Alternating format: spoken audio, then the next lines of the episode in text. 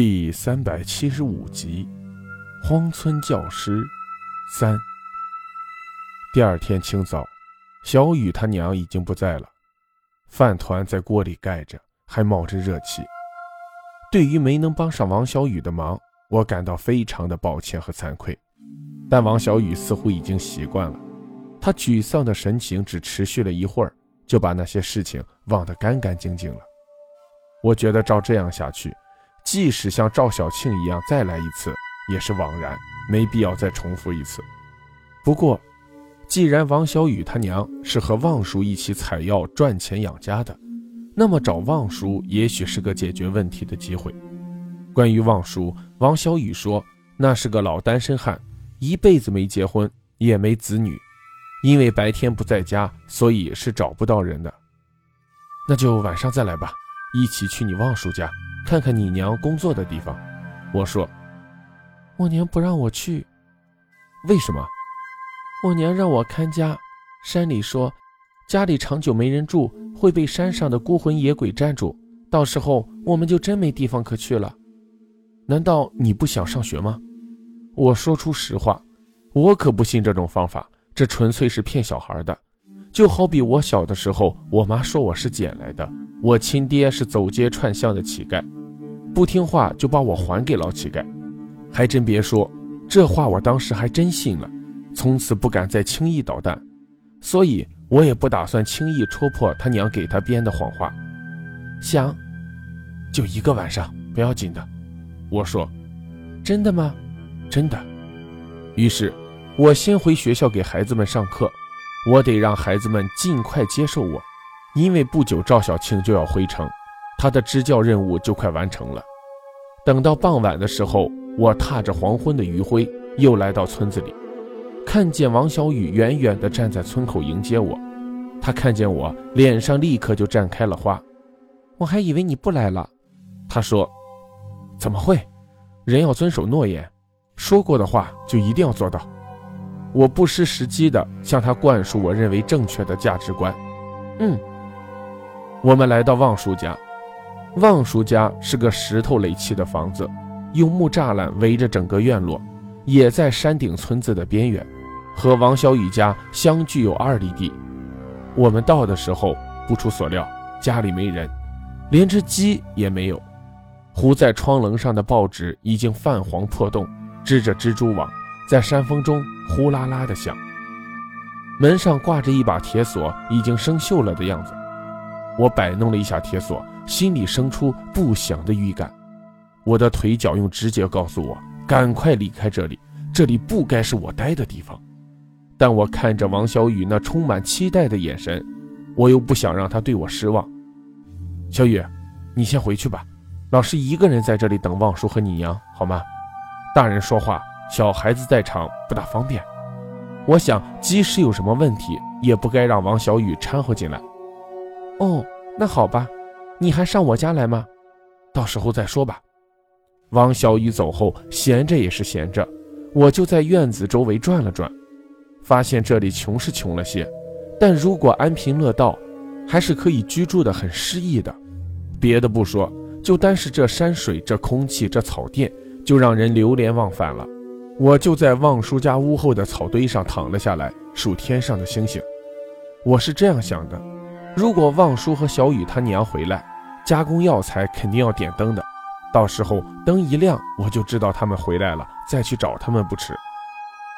山上的露水凝重，当我感到刺骨的冰冷时，旺叔家的灯亮了。透过石墙的孔隙向屋内张望，我看见一个五十多岁、虽不粗壮但很结实的男子，被一个光溜溜的女人压在床上。两人像两条一黑一白的两条蟒蛇，死死地纠缠在一起。我的心咚咚的狂跳，几乎要从胸口喷射而出。那女人不就是昨晚在王小雨家钻我被窝的女人吗？这个淫娃只知道自己快活，却不管自己儿子的教育。可怜的王小雨！我快速跑到院子里，咚咚敲门。二叔，二叔，门开了。望叔光着上身，披着黑色的单衣，从门后闪出半边来，疑惑地看着我说：“你是？”我是咱们村小学新来的张老师。你找我什么事？我是为王小雨的事情来的。哦，他的脸色立刻变得和悦起来，门洞大开道：“啊，张老师，请进。”进门后见我东张西望，好像在找什么东西。他说：“张老师，你在找什么？小雨他娘不在你这里吗？”小雨他娘怎么会在我这里？他断然道：“我跟他有什么关系？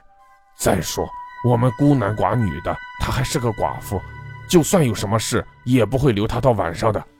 给别人知道了不好听。我们山里人要的只是个颜面。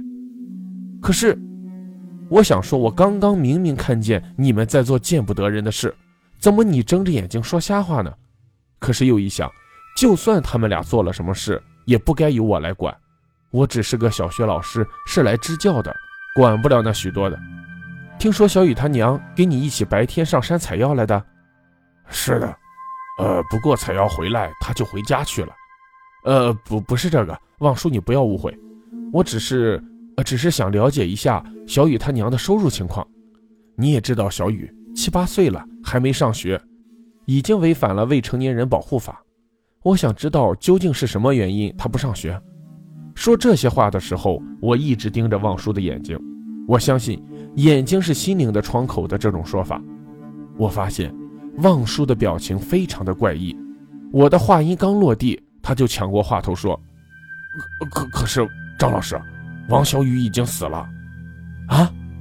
我吓得几乎从地上跳起来，因为傍晚我刚和王小雨道别，他怎么就死了？他他什么时候死的？呃，已经死了快一年了。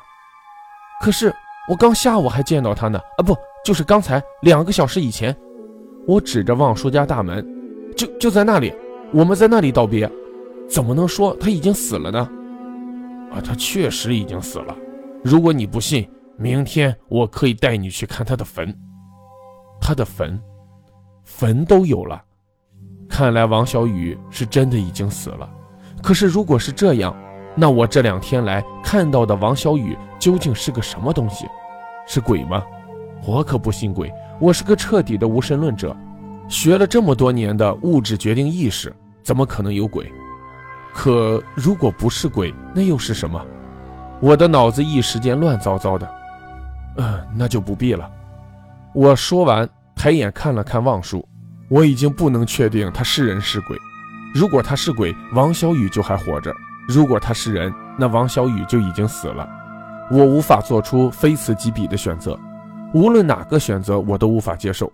不过就现在的情况，我还是愿意接受望叔是人，否则我甚至不知道该去哪里度过一个晚上。当晚我在望叔家借住了一宿。第二天清早，我特地去王小雨家看了看，但我没敢进那个门，因为假如王小雨又活蹦乱跳地跑出来。我不知道该如何面对他，无论他是人是鬼，我都无法面对。我的手几次放在他们家柴门上，几次又缩了回来。